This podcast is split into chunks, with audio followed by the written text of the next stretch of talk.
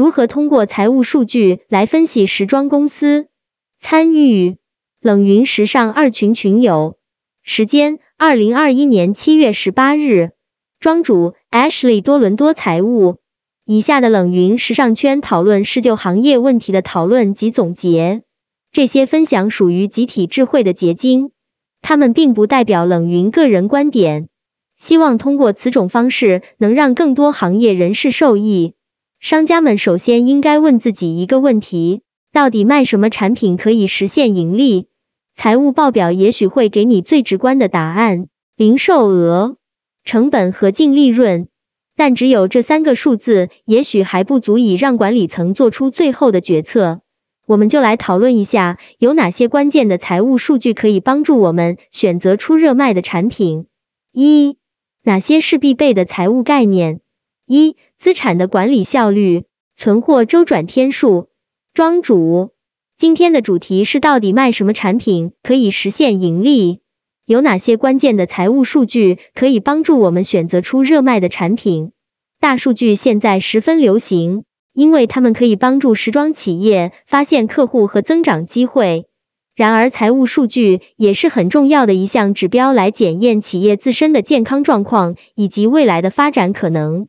首先，在讨论之前，我想先来介绍一些基本和常见的财务概念。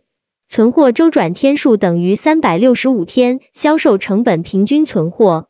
这个概念类似饭店的翻台率，翻台越快，有限的座位收益就越高，存货赚得越快，资金有限的情况。才能赚得越高。举例说明：一月一日，小明买了六支笔，每纸成本一块，六月三十日都卖光了。他用收回的货款，七月一日又买了六支笔，十二月三十一日卖光了，所以期末存货是零块零支笔。那么平均存货是期初库存六加期末库存零二等于三块三支笔。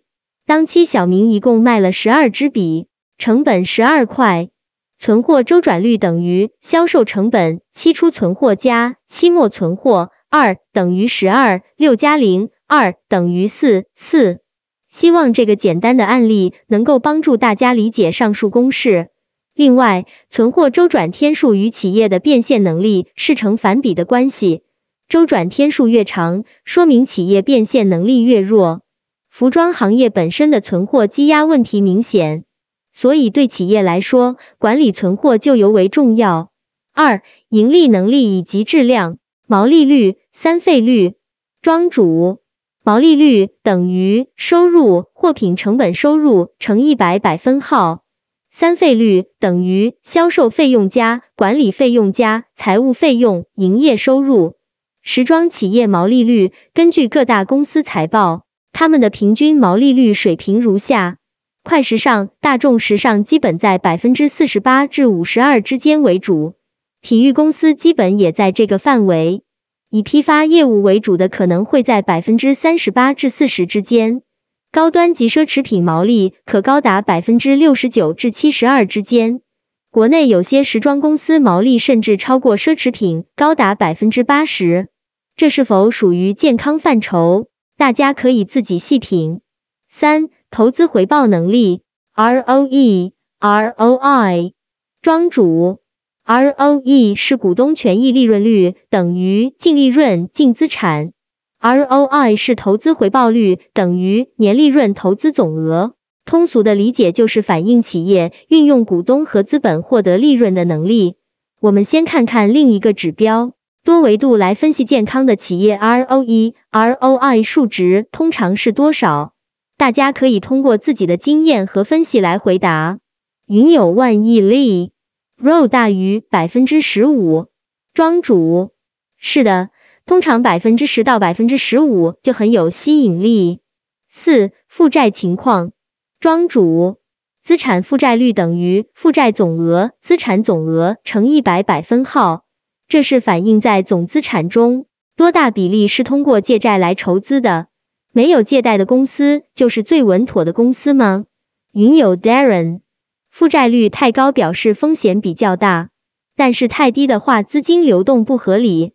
宏观来讲，对一个城市来说，年轻人越多，相对负债率也会更高。如果老龄化严重，人均负债率比较低，那么城市也丧失了活性。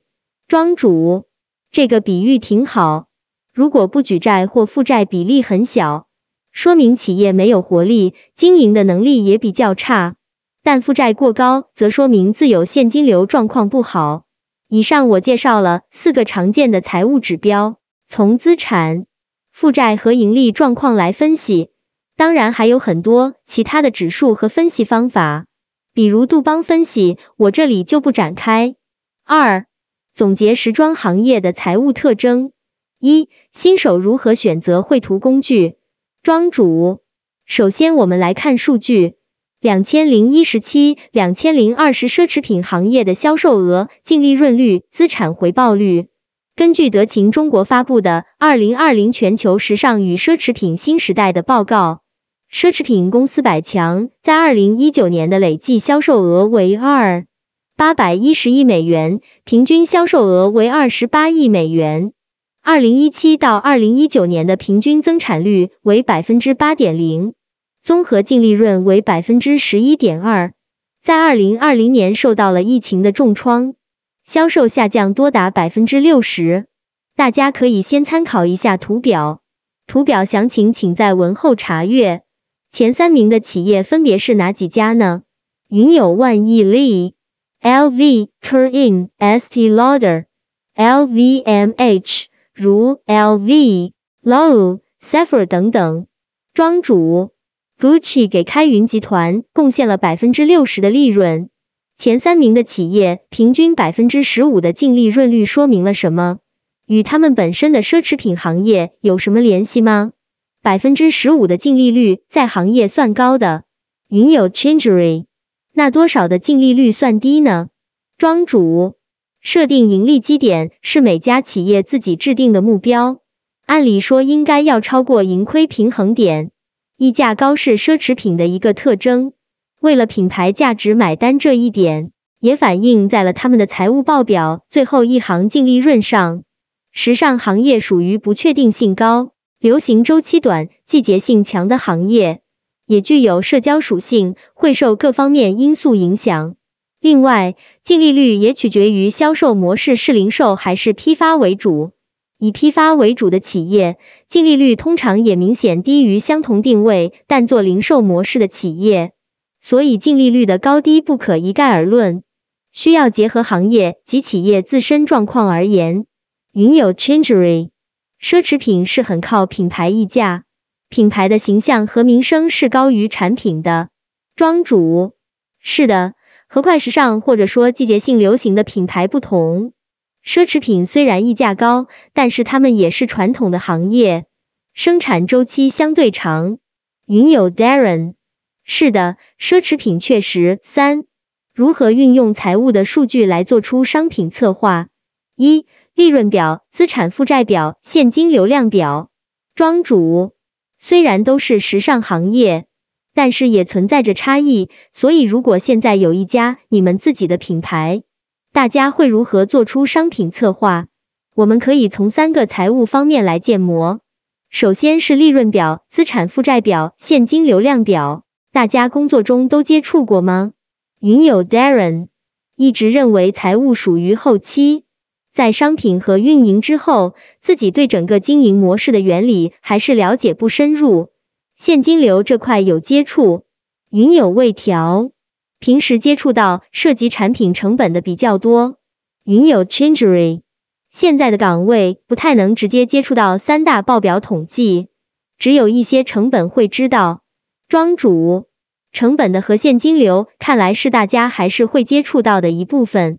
资产等于负债加所有者权益，通过对三张财务报表的分析来做出判断。以下表格简单概括了这方面，属于传统行业，这点大家反而容易忘记。二、盈亏平衡点。四、如何通过预算控制成本？一、采购成本有哪些？庄主，通常来说，大家希望正确的商品用正确的数量以及正确的价格投入市场。从买手的角度，订货总额、门店平均折扣、进货折扣。经营成本、人工工资与抽成之间有密切关系。从生产商角度，减低原材料成本、开发成本、运作成本。其实各个环节都有各自的成本计算。大家都有哪些控制采购成本的方法？集中采购和向供应链管理转变是解决方法吗？云有 Changery，优化采购流程和供应链、供应商关系维护，采购人员专业度提升。云有嘎嘎。单品集中采购肯定是可以降低成本的。我们尝试过，一般是正常价格采购一批量比较大货，再送一批同样的货不要钱。OTB 结合现金流回款计划可以解决一些问题。庄主，那基于各种现实中可能会发生的情况，比如供应商提供折扣、采购方预算，我们可以来看看建立简单的财务模型能不能帮助预测和分析。财务属于后台，反映过去一段时间经营的状况。二、财务模型。庄主，大家预算会计算用户获取成本吗？从客户获取成本、客单价预测用户生命周期总价值。获取一个客户的成本占总价值的百分之三十。用户留存率大于流失率，可以使获客成本降低。云友嘎嘎。这个应该和产品单价、购物频率有关系。一般的零售应该不会计算。目前的话，我们会看采购吊牌、采购折扣、销售折扣、成交金额，再看前面提到的费用、渠道、人工、物流、固定分摊。云友 Darren，我们零售一般关注营销活动方案投入的成本，当然获客的分析其实更重要。我们财务会作为费用。但是我觉得对顾客来说要综合考虑，对一个客户或者顾客的投入，往往收益是长期的。庄主，我认为更像是经营费用处理，商品成本更多像是生产成本。庄主，财务确实比较后期，通常总结之后才发现是运营当中发现问题。商品策划和盈亏平衡点其实彼此紧密联系。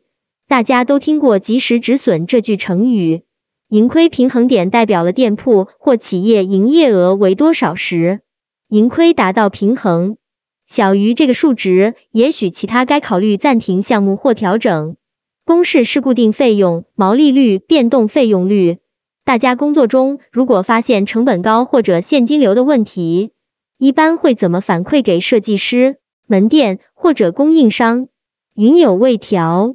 成本高的话，主管就会考虑产品的价值，提前发微博、抖音看看数据，看是否淘汰。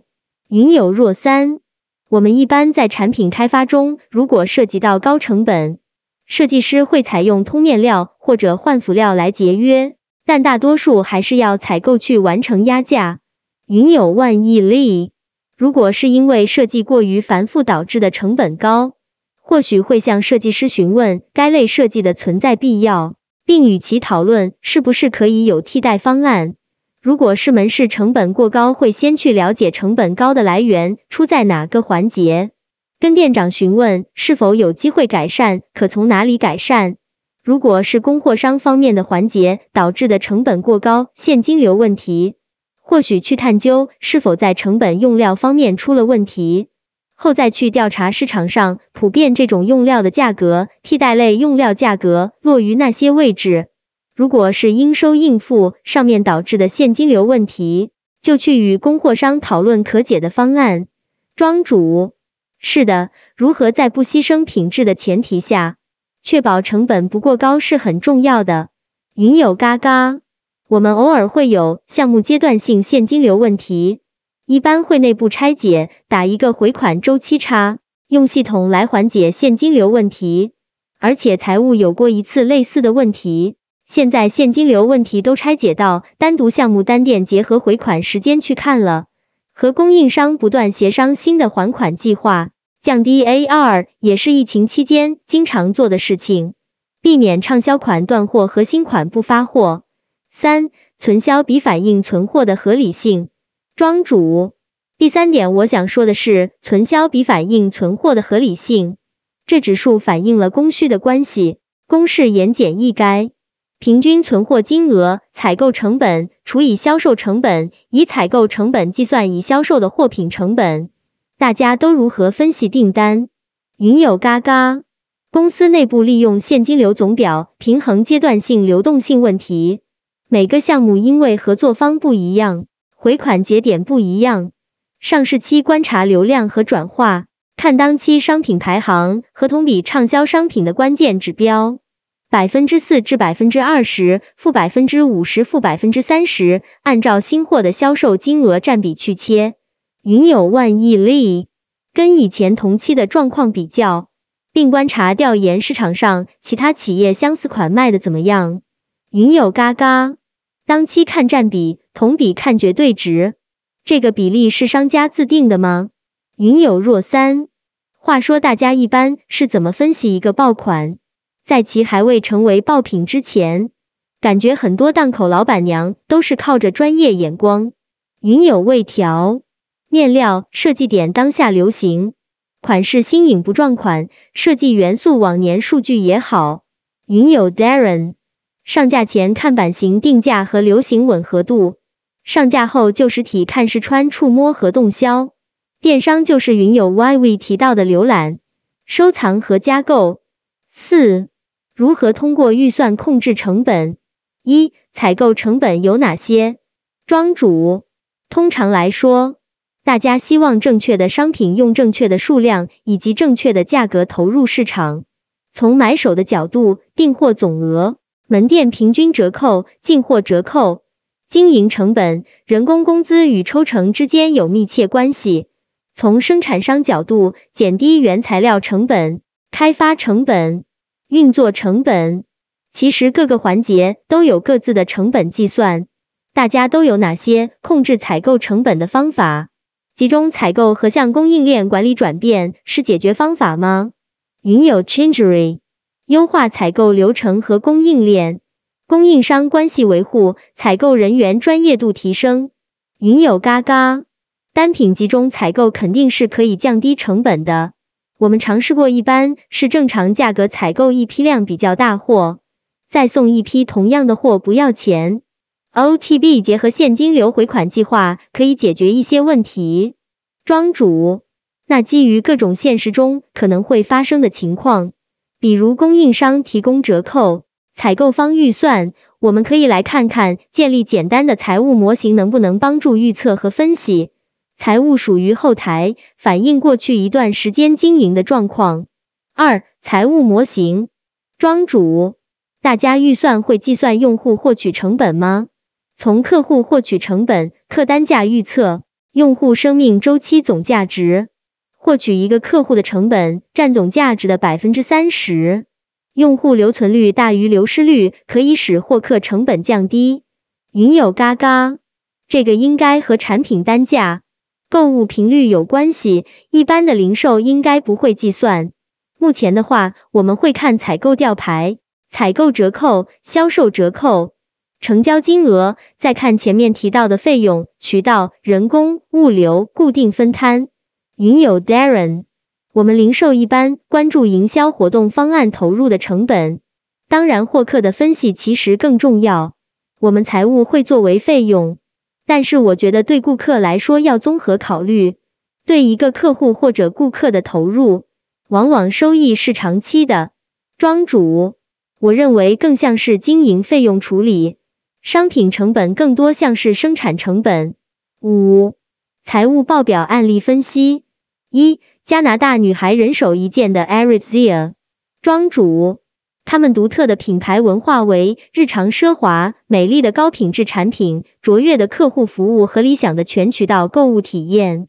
二零零八年至今的收入增长率如下图：毛利润率等于百分之四十一，净利润率等于百分之六点四，投资回报率等于百分之八，三项费用率等于二十七百分号。各位看好这家企业进军中国吗？云有万亿利，请问可以有更多信息吗？例如，他们如果要进军中国市场，对这个市场的期许是？庄主，是的，未来中国可能会超过美国，成为最大的销售市场。有许多海外品牌都好想像 Lululemon 那样来拓展中国市场。云友 Darren，但是客户服务和全渠道购物体验主要靠本土体系，来到中国这两方面可能会丧失。我们的零售行业，除去奢侈品外，服务体验大多是比较差的。庄主。拓展市场确实需要很深度的调研来结合本地市场。云友万亿利，因为品牌现在的营业数据只有在其他市场的历史数据。对于看好不看好品牌进军中国，要看他们以什么方式打入新市场，要用什么策略进入，可能要去看他们打算以哪里为首要市场进行拓展，并去看那个地方的竞品状况。二、加拿大服装第一股，加拿大鹅 Canada Goose 庄主。二零一七年至二零一九年表现最稳定的高业绩奢侈品时尚公司有三家，其中一家为 Canada Goose，是以高端外套以及羽绒服闻名，表现出了最高增长率百分之四十点五，是二零一四年的四倍之多。Canada Goose 算是有过成功先例。未来大家看好这家高端羽绒服品牌在中国的发展吗？目前国内的品牌也发展越来越好了。云友嘎嘎，这个跟品牌发展阶段和市场流行周期应该高度关联吗？大鹅近几年很火，随着消费升级，市场肯定有的。云友 Changery，每到冬天在街上我都看到很多人穿。庄主，我认为也和产品的质量有关。羽绒服对生产专业度要求也高。云友 Darren，真假泛滥，而且购买渠道太多了。北面也是一个被穿成年轻人校服的品牌。庄主，大家对一个品牌的认可度还是至关重要。时尚也是一个社交属性的行业。今天的讨论到此结束，感谢大家的时间与参与。